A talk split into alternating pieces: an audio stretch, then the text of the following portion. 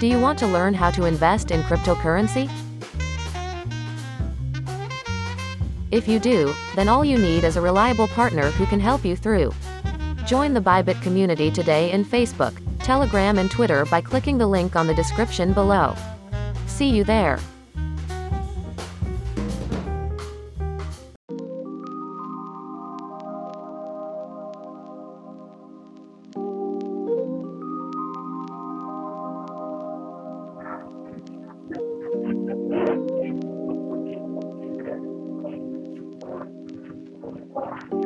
Welcome back sa Cryptagalog and it's me si Chess, ang normie half ng ito. And I have here si James, the resistance trader. Hello there. Hi, Chess. Thank you, no? It seems that you're currently still outside. Ayos yan. Hmm. So, Halatang halataan ko. Oo. So, this is my partner, si Chess from Chess Blog and we are Crypt Tagalog, ang crypto podcast para sa mga Pinoy. So, yeah, follow nyo them, follow nyo din si Chess sa kanilang pa- blog project, Chess Blog. You can find them in YouTube and they also have a Facebook page. So, this afternoon, we have a very, very interesting topic and we have a very special guest through the personality of none other than, paki- pakilala na natin without further ado, the founder, co-founder rather, of Musaijan.io, uh, cryptocurrency uh, academic institution in the Philippines teaching Filipinos how to trade cryptocurrencies. And uh, a little more about blockchain.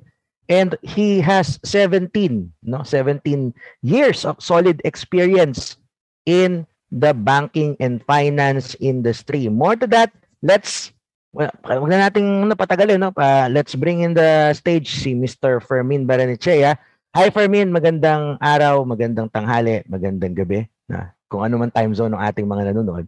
What's up? Tama, tama nga. So magandang araw, tanghali, gabi. Depende kung saan nakikinig o nanonood ang ating mga viewers ngayon. And thank you. Maraming salamat sa pag-imbita sa akin sa inyong podcast. Yes, yes. So Fermin, by the way, before we actually proceed with what we will be discussing for today, so siguro let let our let uh, I will let na our audience know na yung pagdidiskusyon na natin is about DeFi or decentralized finance. But before that, pakilala muna natin um background ni Fermin, quick well, quick rundown no, no kung ano yung ginagawa mo sa buhay. How did you get started in crypto or in the finance sector or industry para mas ma-appreciate or maintindihan ng ating mga nanonood or nakikinig yung iyong background. Ayan. Okay. So gaya nga ng sabi ni James, I have over 17 years sa finance. So nagtrabaho ako sa mga various foreign banks in a range of functions na nag-umpisa sa credit analysis, corporate finance, investment banking, ah, hindi lang dito sa Manila, pero within the Asia Pacific region. Ah, tapos niyan, lumipat naman ako na career change into trade inspection. Nandun ako for 13 years, also with a global company. Pero kahit na nandun ako sa ibang industriya, hindi nawawala sa aking palaisipan ang finance. So nung, nung nabalitaan ko na tong Bitcoin noong 2017, inumpisahan kong pag-aralan yan. So much so na nung umalis na ako from corporate life, kami ng partner ko, we co-founded nga, gaya ng sabi ni James, yung Musegan Training Academy. At doon na namin pinag, ah, pinagtuloy yung aming advocacy ng pagtuturo sa mga kapwa Pilipino tungkol sa cryptocurrency and blockchain.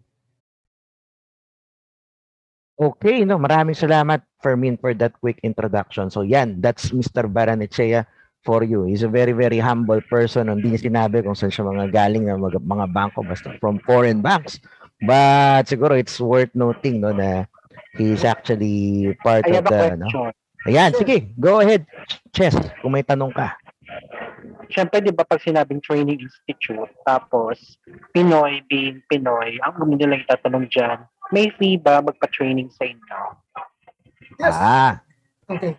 Ma-. Magandang tanong yan, Jeffrey. Yes, meron.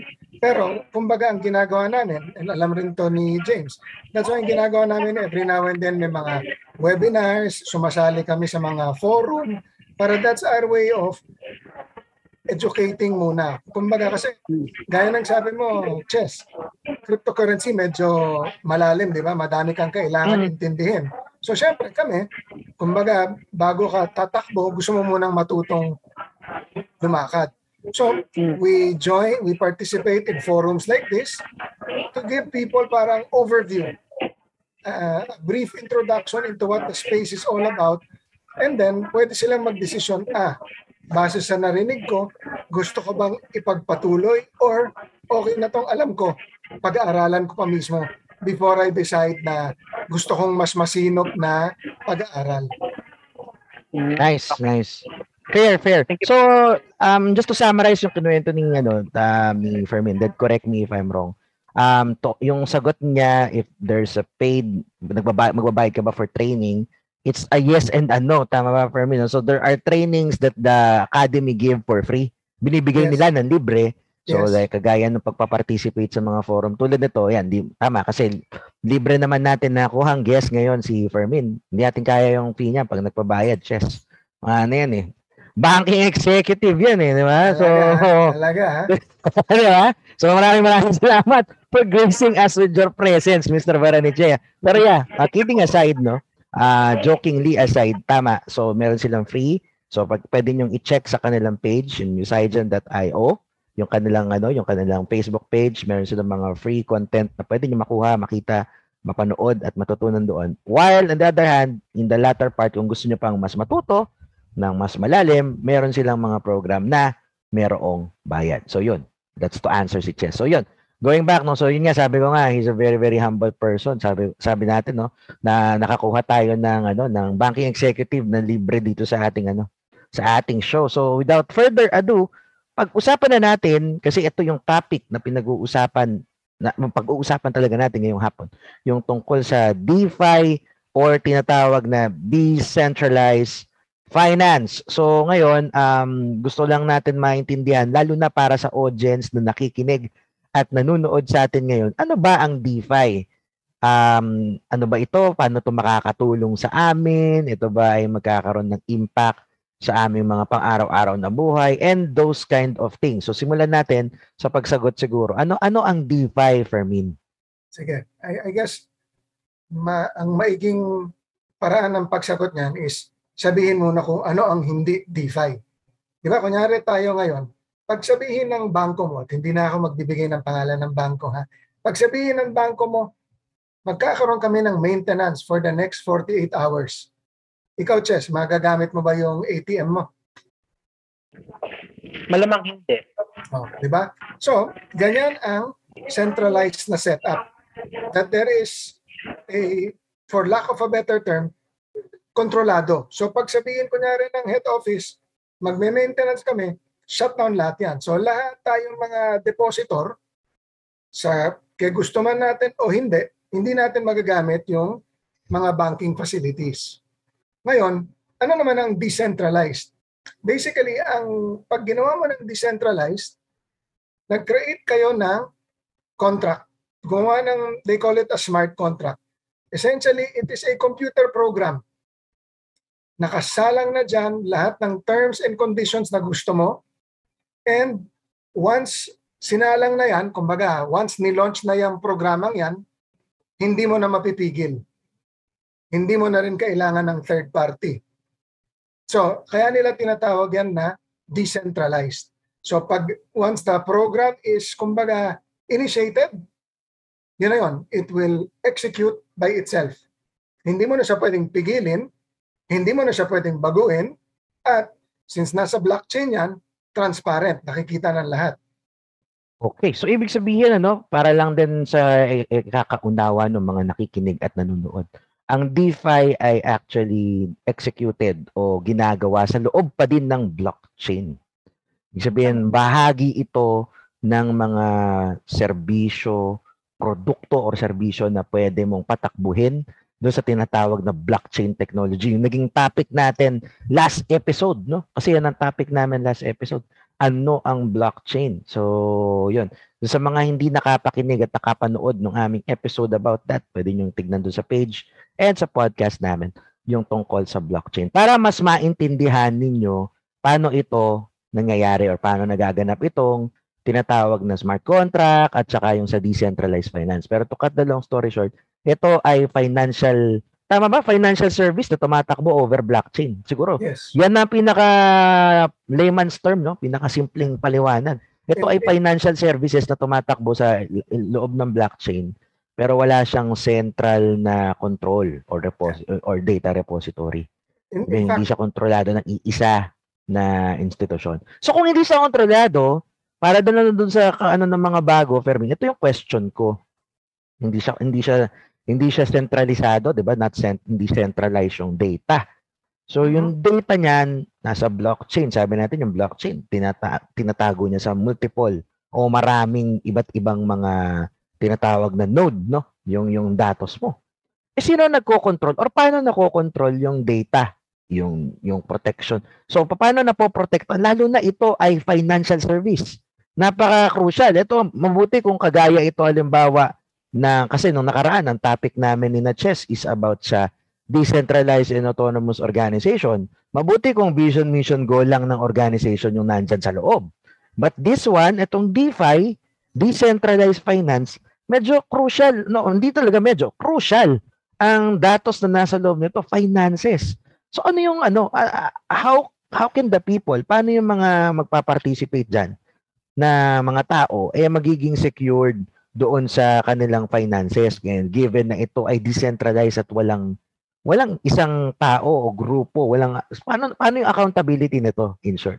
right. Yan. In fact, before I answer that, I was say, yung konsepto ng smart contracts, actually hindi bago yan. Nandyan na yan ng mga 1994. But the problem was, nung 1994, wala pa yung blockchain technology. So, hindi nila ma-implement the way, kumbaga yung paraan na gusto sana nilang gawin, hindi pa, kumbaga an idea na maaga pa. Hindi pa hinog, hindi pa angkop para sa panahon yung konsepto nun. But even then, just to help people understand, ang pinakasimpleng form of a smart contract, a vending machine. The way a vending machine is, is set up, di ba? Ipapasok mo lang yung pera mo, iba-ibang produkto ang nandyan, paano niya nalalaman kung anong ilalabas? Kasi meron ng, meron ng code na nakalagay dyan sa loob ng machine. Pag natanggap na yung pera mo, ibaba, i, ibabanggalan niya yun dun sa mga pinindot mong, let's say, mga pinindot mong button. Kung mali, kunyari, kulang yung pera, hindi niya ilalabas yung produkto. Kung tama naman, ilalabas niya yung produkto. So a vending machine would be a very basic example of a layman execution of a smart contract. Walang intermediary, di ba? Walang taong nagsasabi, oh, ilabas mo na yung potato chips o ilabas mo na yung soft drinks. Nandun lahat sa loob ng machine yon. Ngayon, ang ginawa nila, using, ginamit yung that same concept, the technology, ngayon na may blockchain, yon mas lalo nila ngayon napalaganap. Gaya nga ng sabi ni James sa finance. Kung base sa mga dati ninyong topic, di ba, ang sinabi natin, on the blockchain, it is transparent, it is immutable. So therefore, yung datos natin, kahit na nasa blockchain yan, kahit na financial data yan, secure yan dahil hindi nyo pwedeng baguhin yung datos na yan eh. However, that being said, kaya importante pa rin na pag-aaralan ninyo ano yung blockchain na ginagamit nung produktong yan. Diba? I think uh, napag-usapan nyo dati rin yan, diba? Not all blockchains are created equal. There are, syempre, parang security features. Merong mga merong mga system na mas mala, mas matatag yung security features, meron naman mga system na hindi ganong katatag. So, kasama wait po. yeah, go ahead. Sorry, regarding blockchain, um, super basic lang po yung naging discussion namin last time. So, Mhm. regarding the different types of blockchain, that might be a topic for another episode. Ah, okay. Pero uh, I kind of get what you're getting at. So let me see if I got this right. ah. I'm speaking in behalf of mga normies. Sure. So, um, basically like, ang laki ng, may, ano parang nagka-light bulb moment ako ah, nung sinabi niya na, like, the perfect example of uh, smart contract is the vending machine. Na no, like, walang human intervention, it's just money, and then you press like, for example, it's just following the algorithm, and then gives you out a product Mhm. right?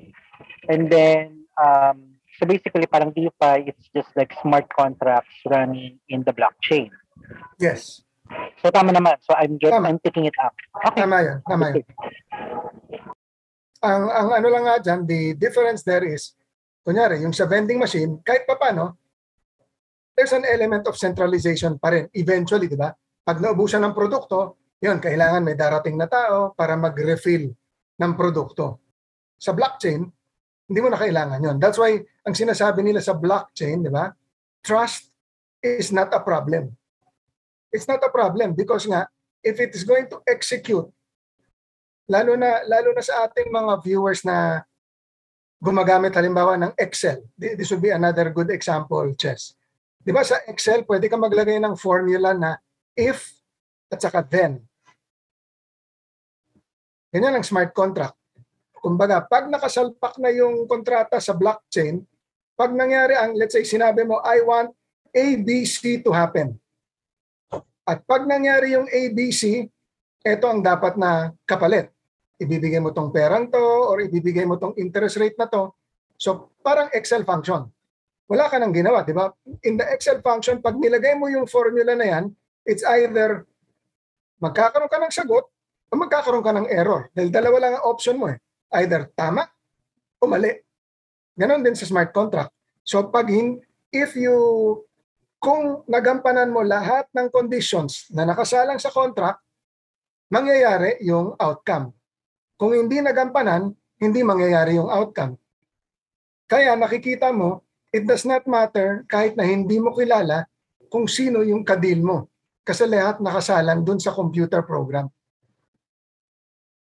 So itong sinasabi mo, uh, Fermin, nagta-translate yan sa financial services pagdating sa DeFi.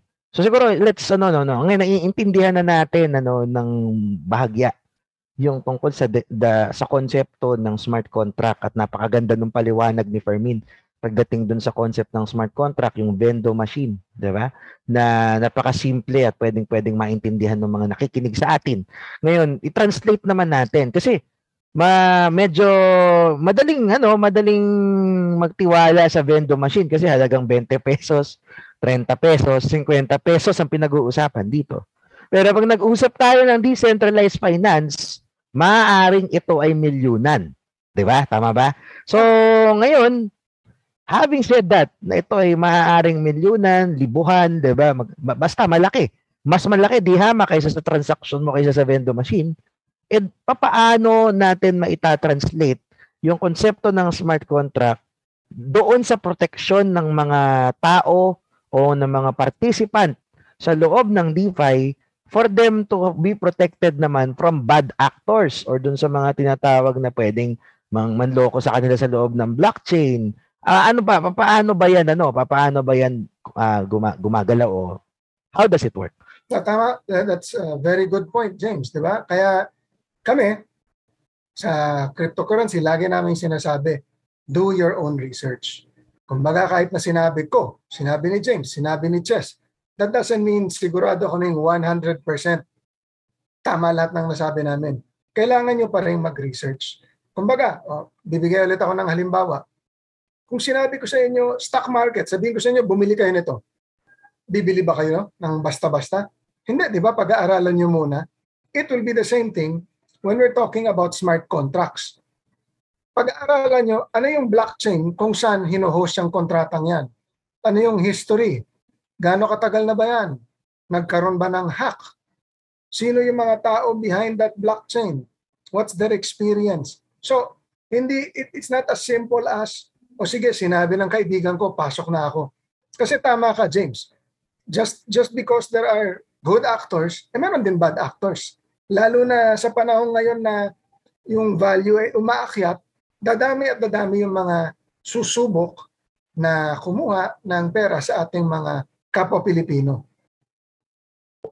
Actually nga po, ano eh, um, based on what I'm getting at from like regular, like non-crypto people out there, mas marami ang na, parang the impression that they are getting is that there are more bad actors than actually legit like sources or uh, kaya nga ano eh, kaya kaya namin to ginawa tong podcast na to is to at least help like normies like how to differentiate or at least para mag-guide sila to, to avoid scams and bad actors. So, sorry naman for the segue, but I think that's where getting at right. Even in DeFi, kailangan maano natin. Uh, we should be able to determine if it's a good one or if it's a scam, right? Yes. Lalo na, like, hal- halimbawa, chess. Again, let's look at examples in the real world. Hindi na rin ako magbabanggit ng mga pangalan. Yung magsasabi sa inyo, mag-sign up kayo, bibigyan namin kayo ng 20% every week. Madaming nagsasign up. Meron bang nagtanong doon sa mga nag-sign up? Paano nyo kinikita yung 20% every week? Ay hindi, sabi kasi ng kaibigan ko, basta sigurado yan. Tapos ano mangyayari? Nakatanggap ka nga ng 20% mo. E di na engganyo ka. Nagdagdag ka pa ng pera, naghakot ka pa ng kasama. But very basic question. Paano nag-generate ng 20% per week? Yun na lang eh, di ba? Very simple, very very basic na tanong. Saan kayo kumikita? Kung tinanong yan ng mga sumali, doon pa lang malalaman nila, hindi hindi kayang gampanan ng company yan. May, kumbaga may butas. But Alam, un- That's a unfortunately, Ponzi scheme, no? sorry, That's a Ponzi. yes, especially, Ah, eh, especially, especially kung, that's why kailangan mong alamin saan at paano kumikita. Kung makikita mo na ang ang main source ng pagpasok ng pera ay pag-imbita lang ng tao, medyo, hindi ko sasabihin for sure na scam yan, pero mag-isip-isip na. Kasi di ba, eventually, maubusan ka ng taong imbitahin. eh. So paano na yan? Kung ikaw yung huling pumasok. Oh, naimbita na, lahat ng mga kaibigan mo naimbita na. Di ba? So that, that's why ultimately, you all, it always goes back to ano yung produkto at paano kayo mag-generate ng kita. Kung yung kitaan mo is dahil lang nag-iimbita ako, hindi sustainable yan. Kailangan may produkto. Eh, di ba sa, halimbawa, balikan natin yung DeFi, yung Decentralized Finance. Ang produkto nito ay financial services, meaning pwede kang mangutang, pwede kang magpautang. Kasi yan Correct. yung ano yan eh. Yan Correct. yung konsepto ng decentralized finance na sa halip na idaan mo sa bangko yung pangungutang at pagpapautang, meron kang cryptocurrency, ilagak mo yan sa isang decentralized finance project and yan ay kusa ng tatakbo. Tama ba yung intindi namin doon sa kinukwento mo kanina kasi na, nabanggit mo na ito tumatakbo sa smart contract, magiging ano na siya, running on its own Yeah. based on the smart contract. So kung magpapautang ako, lalagay ko lang yung pera ko dyan, meron akong sigurong username, password or connect naka-connect sa secured wallet ko yung ano, yung yung pondo ko na inalalagak ko diyan, lalagay ko diyan. Pagkatapos sa kabilang kabilang side, meron din ganun ang gagawin pero sa siya naman yung mangungutang. Correct. So ano yung, di ba, eh, sa mga kagaya halimbawa ng mga centralized financial institution tulad ng pinanggalingan mo, mga bangko, meron itong ano, meron itong credit and finance na department kung saan sila yung nangongolekta, credit and collection department na nangongolekta ng pautang at para masigurado na kumikita yung kumpanya at yung nagpautang sa kabila ay mababayaran. Papaano nagkakaroon ng level of protection o protection yung ating mga participant sa loob ng DeFi? Kasi totally mahirap sa totoo lang kahit na yung mga nakakaintindi na ang hirap ano yan, 'di ba? Ang hirap parang ang hirap maintindihan. You cannot sabi nga nila, we cannot wrap our heads around the concept of having a financial services without having the bank or having a central point of ano. So siguro mas maganda diyan natin pag ano no, pag paikutin yung kwentuhan natin para yung mga nakikinig maintindihan nila yung concept and kung gusto nila mag-participate, they are informed anong type ng participation o paano sila magpa-participate at bakit. Ah, sure. Very good question. In fact, galing nga akong bangko. So, isa yan sa mga pinag-isipan ko noon na parang I try to wrap my head around the concept. Di ba? Na parang, paano mangyayari? Ngayon, oh, bigyan muna, bigi, bibigyan ko muna kayo ng halimbawa again. Let's go back to the physical world. Pag yung mga centralized na bangko, kailangan mo ng infrastructure, kailangan mo ng tao, kailangan mo ng premises. Di ba? So hindi na rin ako magbibigay ng pangalan. So alam niyo, oh, Sa kapalit, sa ang kapalit niyan, pag magbigay kayo ng pera sa akin, ito ang bibigay kong interest sa inyo. Ngayon, even in the physical world, meron na rin mga bangko na hindi ganong kadami yung branch network, but they're operating primarily on a digital platform and they are able to offer much, much better rates than the traditional banks, di ba? So dyan nakikita nyo na what is possible by going digital. Now, to take that a step further, when they went to decentralized, bibigyan ko kayo ng halimbawa. Na napag-usapan nyo na ba yung concept ng stablecoin? Hindi pa. Nadaanan lang namin doon sa blockchain program. Pero hindi masyado pa itong ano. Pero hin- hindi ano. Oo, hindi malalim. Oh, sige, I will I'll just I give don't an, even know how it works. Pero sige, Okay. I think that's for a next episode. Or ano, but uh, at least I'll give an a brief explanation lang because it will tie in with my example. Ba- basically, 'di ba? Ang cryptocurrency nakikita naman natin na medyo volatile, 'di ba? Up down, up down. So, gumawa sila ng subsector called a stable coin. And a stable coin means it is backed by, it can be backed by money, the US dollar, for example. It can be backed by commodities like gold. It can be backed by a basket of other cryptocurrencies.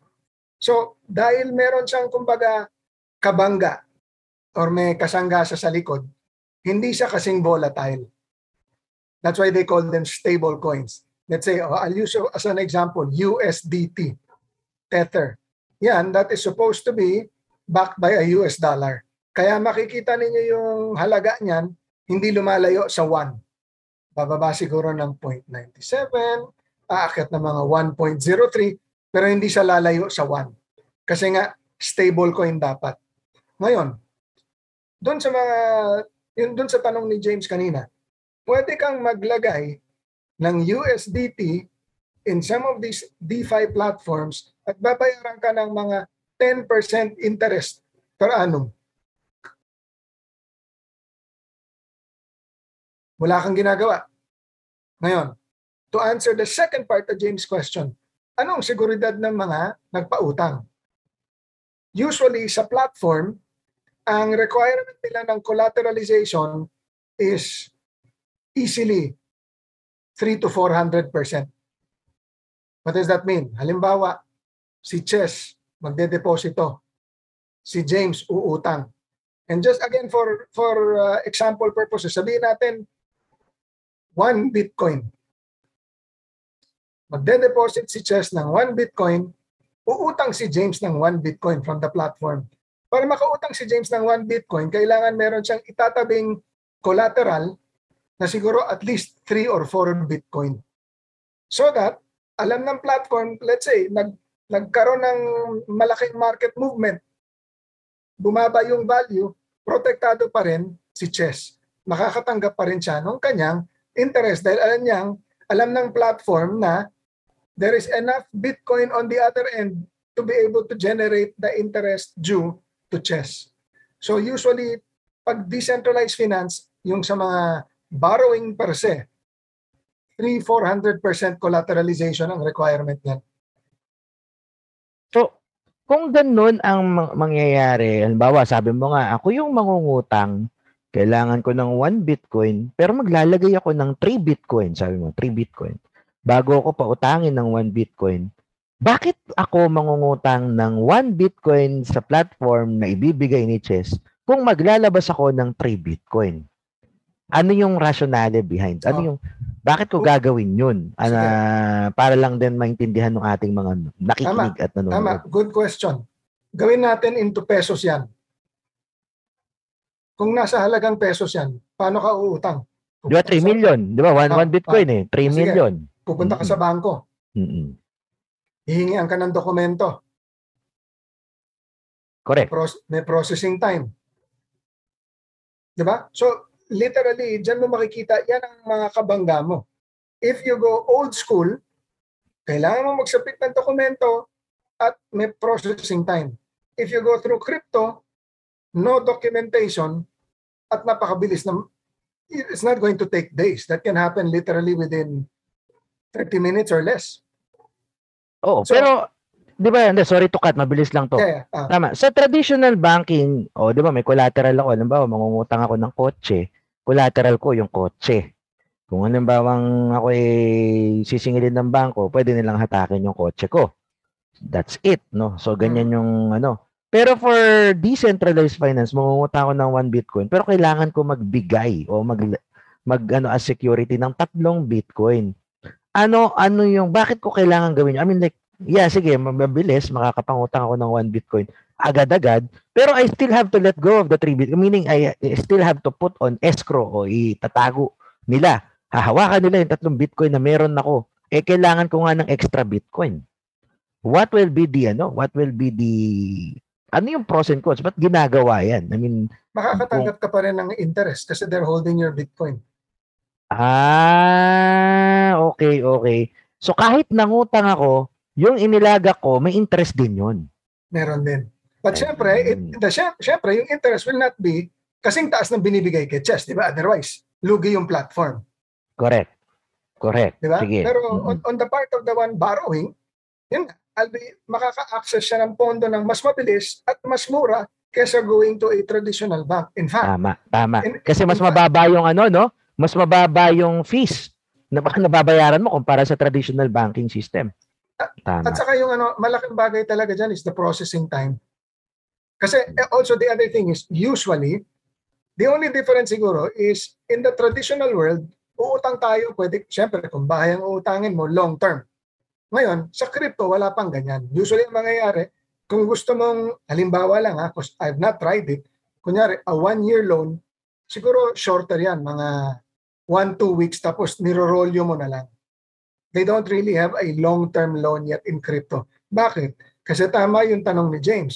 Usually, pag umutang ka sa crypto, it's because meron kayong binabantayan na movement na gusto ninyong you want to be able to take advantage of unexpected movement. E kulang ka ng kapital. Hanap ka ng kapital ngayon. Short term.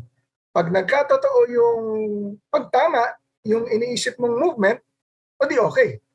Pag mali, edi nabawasan yung collateral mo.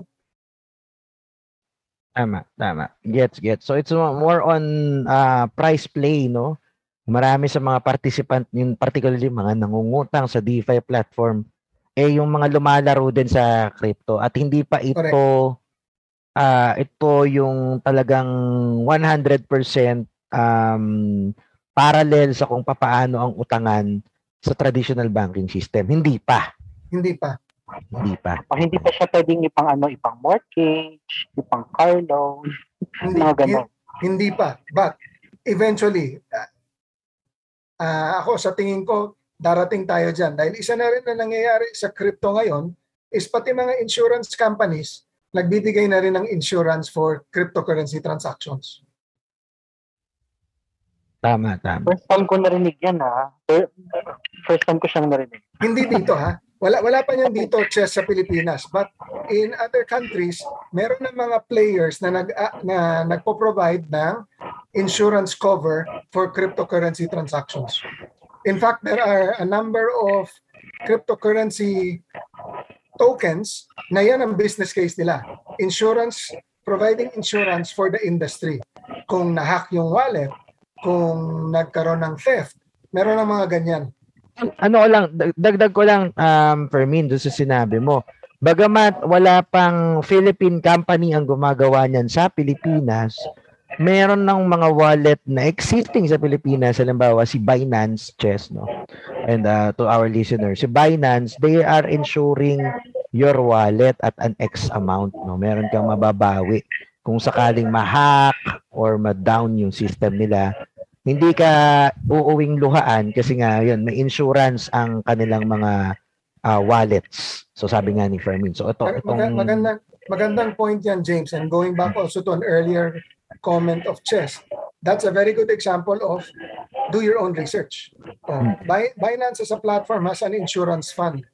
So let's say there might be another platform telling you dito ka na lang mag-trade pero wala kaming insurance fund. Di ba? So kanya-kanya. People have to make the decision. Uh, hindi mo naman pwedeng pilitin, di ba? Baka gusto talaga niya dun sa isang platform na yan dahil halimbawa baka mas mababa ng konti yung fees pero walang insurance. So as long as pinag-aralan mo yan at kampante ka dun sa risks na pwedeng mangyari, eh, walang basagan ng trip, di ba? Pero that, that is part of doing your research. Kunyari, tama si James. Binance as an insurance fund. But hindi lahat ganon. Yeah. Totoo yan. Hindi Mm. lahat ganun. So, yun. Um, anyway, I think no, na magandang topic tong about sa DeFi. Although nakikita natin based din sa kwento ni Fermin na ito ay baby pa. Kumbaga, baka nga embryonic pa, hindi pa baby. Ano pa siya? Fet- fetus pa lang itong decentralized finance. Pero Fermin, bilang isang professional sa finance, tingin mo, ah gaano ka bilis or gaano katagal the next 10 years, the next 20 years ba, we will be seeing yung mga mortgages na tumatakbo over blockchain platforms through DeFi? I believe so. Bakit? Kasi meron na tayong NFT.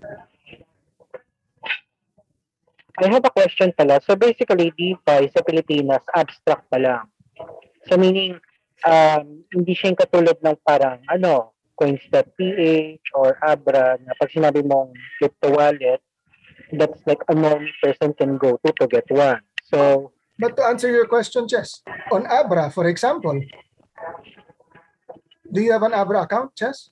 hmm, Okay. So on Abra, your Abra your Abra app has two wallets. You have a trade wallet. And if you've not explored it, tingnan mo yung earn wallet. I haven't explored that pa. Tingnan mo yung tingnan mo yung earn wallet. Uh, bibigyan kita ng halimbawa. Let's say you had one Bitcoin in your trade wallet. Yan ang katumbas ng current account. Walang kinikita yan. Hmm. pwede mo yung ilipat sa just digitally, ilipat mo from your trade wallet to the earn wallet, kikita ka ng mga 3% per annum in Bitcoin. Wala kang ginawa, ililipat mo lang sa earn wallet mo. I haven't explored that pa kasi, okay, magawa. So that's an example of a DeFi. Yes. Oh, Centralized finance ba ang earn wallet ng Abra, ano, uh, Fermin? Hindi siya centralized? I mean like um controlled by Abra tapos sila yung nagdi-disperse. Um, it is, it's not fully decentralized kasi meron silang third party na na kapartner to Okay. provide to provide the interest. But yun nga, the idea there is it's decentralized in the sense na ito ay hybrid. Hybrid ito kumbaga. Hindi ka pupunta sa office ng Abra, gusto ko magbukas ng account. Mm-mm. Pero yun, pag-aralan mo, Chess, kasi sayang. Kung meron kang pondo dyan, ang mangyayari lang do, pag nilipat mo sa earn wallet, hindi mo pwedeng gamitin pang trade until ibalik mo na naman. Hmm. Kasi may mga I'm meron akong nakatenga na Dogecoin doon. I'm not sure if it's even eligible, pero And then, pero yun, that- that's a good point. That's the other thing. Titingnan ninyo. Because one of the things in decentralized finance, hindi naman lahat ng hindi lahat ng crypto meron kang mahahanap na magbibigay sa'yo ng interest. Hmm. Pero i-check mo, kung the moment you go to the Abra Earn Wallet, pag meron kang makitang Dodge, then ibig sabihin, tinatanggap nila. Oh, kasi ang alam ko na meron sa Bybit, yung Dogecoin, they accept that for I forgot the term, basta ano, pwede siyang magkaroon ng interest in the coming weeks or whatever. Pero yung Abra kasi I haven't really explored. Yung parang mag, ano ka lang, convert-convert lang. Yun, ang- yun palang yung ginagawa ko so far. O sige, sasabihin ko na sa'yo, chinek ko na. Wala sila. Ang Abra ngayon, meron siyang Bitcoin, Ethereum, Cardano, BCH, Litecoin, at saka yung mga stable coins, yung mga USDT. Mga Pero- basic pairs, no? Mga Yes. major basic pairs.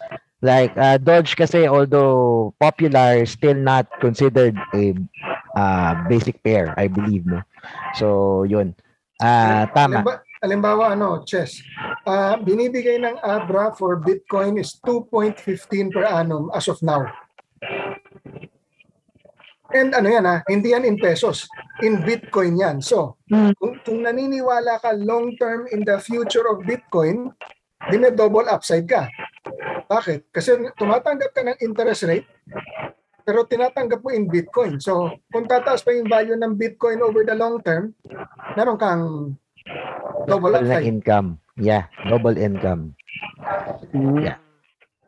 Ah, I think yung sinasabi ni Chess na pwede yung Dogecoin with Bybit is what you call yung ah yung kanilang mga meron silang mga ano eh, mga staking rewards. Hmm. I think that's the staking Staking, tama, rewards. tama. no? Now, staking rewards is another, can be another form of DeFi for the benefit of those who are listening sa atin. Can be or can be not. Kasi hindi naman lahat ng staking ay DeFi. Pero marami sa mga staking rewards ay decentralized ang nature. Tulad halimbawa, ah, meron kaming isang episode na pinakita sa page namin kung saan pwede kang mag-stake ng SLP sa Ronin wallet. That's that's actually a decentralized exchange. Kasi you are using you are using ah yung ano yung tinatawag na Ronin Dex. Yung Ronin Dex ay katana. Pwede mong ilagay lang doon yung SLP mo with uh, with Ethereum tapos kumikita siya ng other crypto. Kasi wait, ginagamit siya. May mga nakatingin na pala kong SLP, no? Oo. Oo. So Pag- panoorin, pag- panoorin plug. mo, Chess. Shameless plugging, panoorin mo yung episode namin ni Joma kung saan pwede ka mag, ano, pwede ka mag-stake ng SLP and wet. Ayan, no, pwede kang kumita ng Ronin kasi si Ronin. Sa ngayon, ang kanilang APY or average na yield per annum, an annual, uh, basta yung ye- APY, um, correct me if I'm wrong, Permin, pero similar to sa interest rate, di ba? APY Yes. yung average yield mo per annum ay nasa mga 99 to ah, 150 depende sa panahon ano basta nagbabago yan araw-araw pero yung average niya 99 to 150% per year Laki, ah. malaki Malaki, malaki ah. malaki nga, malaki ano, may mga SLP ako na, yun na, di ba, I have dalawang Axie na account. Tapos, Mm. eh, hindi ko naman ginagalaw eh. Nakasakatenga lang siya. So, yes ang- Talagay ko madami-dami yung SLP, hindi ginagalaw ni Chess. eh. yes oo kasi naglalaro ng Axie yan ano eh for ano yan ere- ano yan um asindero ng Axie yan si si Chess Sakilan mo ko, dalawa nga lang yung account ko. anyway anyway. Pero ano, ah, siguro i-open ko lang sa mga nakikinig sa atin in case you are not understanding like yung ah, Abra, uh, Axie, whatever, uh, feel free to reach out to us. Oo. Madali lang naman kami ano, to help you with that. So kahit med- Yes. kahit sinasabi kong I'm the normie ha, medyo exposed na rin ako dyan through ano, through exposure to James and my colleagues sa Chess Blog. Yun. Mm-mm. So yeah, feel free. Eh, kung medyo magulo pa yung concept kasi alam namin, ah syempre hindi kayang i-explain lahat sa isang podcast or sa isang show, live show. Yung mga pwedeng ano, no, yung mga pwedeng tanong. Kung may mga tanong kayo, just put it in the comment section. Yung mga nanonood sa live natin, sasagutin natin yan. Ah, may mga moderators tayo dun sa live na pwedeng sumagot sa inyo. Tapos feel free to I reach eventually, ano, um, the best way to learn is to do. Katulad ako, natuto ko how Axie Yes. works. I began my first two Axie accounts. Yes. Ano yung baptism by fire yan sa akin, my God. Yun na lang yung masasabi ko dyan. And uh, I learned like how the crypto wallet works when I started with E- ano, coins.ph, Abra. So, yun lang. Mm. So, nandito naman kami to guide you. Ayos. Ayun. So, I'm yun. good to go. mm Anyway, sige, I think that's uh no no um very much it for DeFi, no at least nakita nila kung paano at saka narinig nila na pwedeng ko at uh, by the way ah, that's not a financial ako. advice. May, ma- may mga natutunan ako. Oh, Ang dami ko pala mga nakatenggang points na dapat pwede pala mong eh. pa, paikutin at pakitain. Ah, yeah. Tama yan. Ano? Pero that's not a financial advice. Just a disclaimer to all our viewers and listeners. Yes, we actually do it ourselves. Ako, I actually do the DeFi thing for Axie pagdating sa uh, doon sa Ronin Dex. And si Chess, maybe he tried yung doon sa Bybit. I don't know. I'm not sure. Pero we're not telling you guys to do it na dahil ito ay para kumita kayo ng malaki. No, it's not that way. Um, we, ako personally, I did earn doing that pero not everyone is um parang capable of understanding it on the very first uh, sa unang salang pa lang. So dapat to aralin talaga sabi nga ni Fermin kanina. Sabi nga nung partner natin kanina si Fermin, 'di ba? Sabi niya uh, we need to study the first thing that you need to actually invest on is your education. Tsaka ano, invest responsibly. Yung parang ano, wag titulo ng lupa agad. Yung parang, Yan. dapat yung ano mo na yun, parang something yung ano, ma- yung kaya mong maiwala. Kaya mawala ni Fermin yung titulo niya ng lupa. So pwede niya pwede niyang i-invest sa crypto 'yan. You know, actually, that's a, that's a good point na that both you and Chess have raised. It's all, also one of the things we tell yung mga nakikinig sa amin is kung hindi ninyo maintindihan yung konsepto nung, kasi nga, ang daming coins na pagpipilian, di ba? You've got over 11,000. So sabihin sa'yo, pasok sa coin na to. Kung Mhm. hindi mo maintindihan kung ano yung ginagawa ng coin, ako isa lang ang tanong ko eh, ba't mo papasukan? Hindi mo nga naintindihan eh. So dalawa lang yan. Either ibig sabihin, kulang ka pa sa pag-aral tungkol sa coin na yan, o posibleng masyadong malalim para sa baguhan. In which case, maghanap ka na ng ibang coin. You have over 11,000 to choose from. Siguro naman, meron pang iba dyan na meron kang matitipuan. Yan.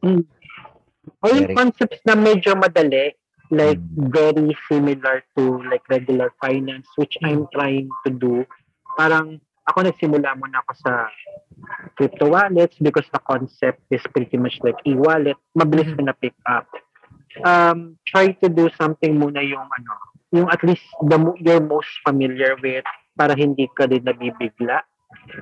Yun. Tama. Kasi baka baka mawalan ka ng malaking pera if nabigla ka. Yun lang yun. Tama. Tapos, hindi naman sa ano, ha, let's say, nawalan ka ng pera, sasabihin mo scam yung crypto. Hindi scam Yes. yung crypto. Hindi scam yung crypto.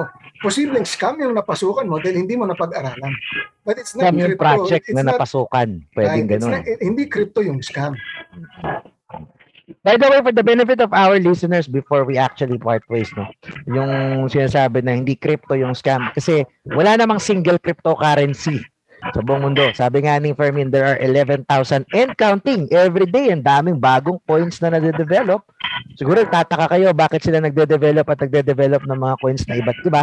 Ah, basically, ang reason niyan is iba't ibang klase ng gamit o utility na tinatawag. Kasi may iba't ibang utility ang bawat coin, may may kanya-kanya silang value proposition, 'di ba? O saan sila gagamitin. Aminin na rin natin, like 95% of those are just shit coins. Exactly. Meron din diyan na mga money grabbers. Ibig sabihin, gusto lang nilang may mga papasok sa proyekto nila para makakuha sila ng pera, other cryptocurrency na may value at the same time, 'di ba? Para yeah, mayroon may mga honestly may mga bad actors so that's the reason why we need to learn, learn, learn. And yun lang, siguro. Maraming maraming salamat sa mga nakikinig sa atin pa, nanonood, no? So, Chess, baka may tag- gusto ko pang final questions or final final question to Fermin. And Fermin, kung wala nang question si Chess, you can have some final parting your parting words to our audience. May question ka pa, Chess? I think I'm good na. Let's save some for the upcoming episodes. Ayun. Pwede Ay, nating ito na lang. imbitahin ulit. Si... Kalata, ang may usual gire, sabi ko, bak, beke naman. Ayan. May, may mga Oo, ano, may sponsorship, partnership, no? may sponsorship or kahit ano man lang sa aming start. Sa susunod na i-guest natin si Fermin, baka pwede siya magpa-raffle ng jacket. Bigyan ng jacket ng mga tagapakinig ng Trip Tagalog. Pero de, kidding aside, yeah, masanay ka na, Fermin, no? We're, we're joking joking around with that. No pwede mong seryosohin do. Oh, no problem. But, but one one thing before, ano, I think, when since we're talking about decentralized finance, I think something to point out also kung bakit kailangan talagang pag-aralan pa is, again, let's go real world. Kung ito ang, let's say, kliyente mo na matagal mo ng VIP client, na late siya ng pagbayad. Siyempre, hindi mo naman mumultahan ka agad yan, di ba? Madadala sa pakiusap.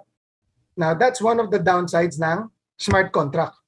Kasi nga, walang third party yan, di ba? So basta you launch the contract, execute yan. So hindi na niya pa hindi na niya iisipin, ah, etong hindi nakapagbayad, most valued client, late, charge ng interest, charge ng penalty yan. That's the way the smart contract will work. Yeah. diba? So parang there are certain cases yet na hindi pa siya angkop. Kasi nga, yun, sa kanya, black and white, walang gray. So pag yung mga, yun, the situation I gave na valued client, baka naman pwede natin pakiusapan, i-waive nyo to, hindi kayang gawin ng smart contract sa ngayon yan. Tama, Kasi- tama. Kasi nga, the whole point was, wala nang intervention. Kasi yan, the fact na ano, kailangan may intervention yan, di ba? O Mm-mm. pwede natin pag-usapan. Smart May contract, override yung manager or yung Oo, senior diba? manager. pag smart or yung contract, vice walang, president. walang override yan. Automatic. Black and white. Walang gray. Kaya nga sabi ko, hindi mawawala ng trabaho ang mga tao eh. Because at the end of the day, there will always be a situation or a case na kailangan talaga ng manual intervention. Override. Yeah. So, kahit anong efficiency ng automation, there will always be like that 1 or 2% na kailangan ng human intervention. So, laging kailangan ng tao. As all, yun lang. Yun yung Tama. parting comment ko. No, tama. I agree. I agree. Ayos. So, thank you very much to our guest, no? Mr. Fermin Baranechea for you guys. Co-founder of Musaigen.io. Maraming maraming salamat and for all of those who have listened, sa mga nanood sa amin, na nanonood pa dyan sa live namin ngayon, ano? Maraming maraming salamat sa inyo and we will be seeing you again next time. Bye. Maraming, maraming salamat. Hanggang sa susunod.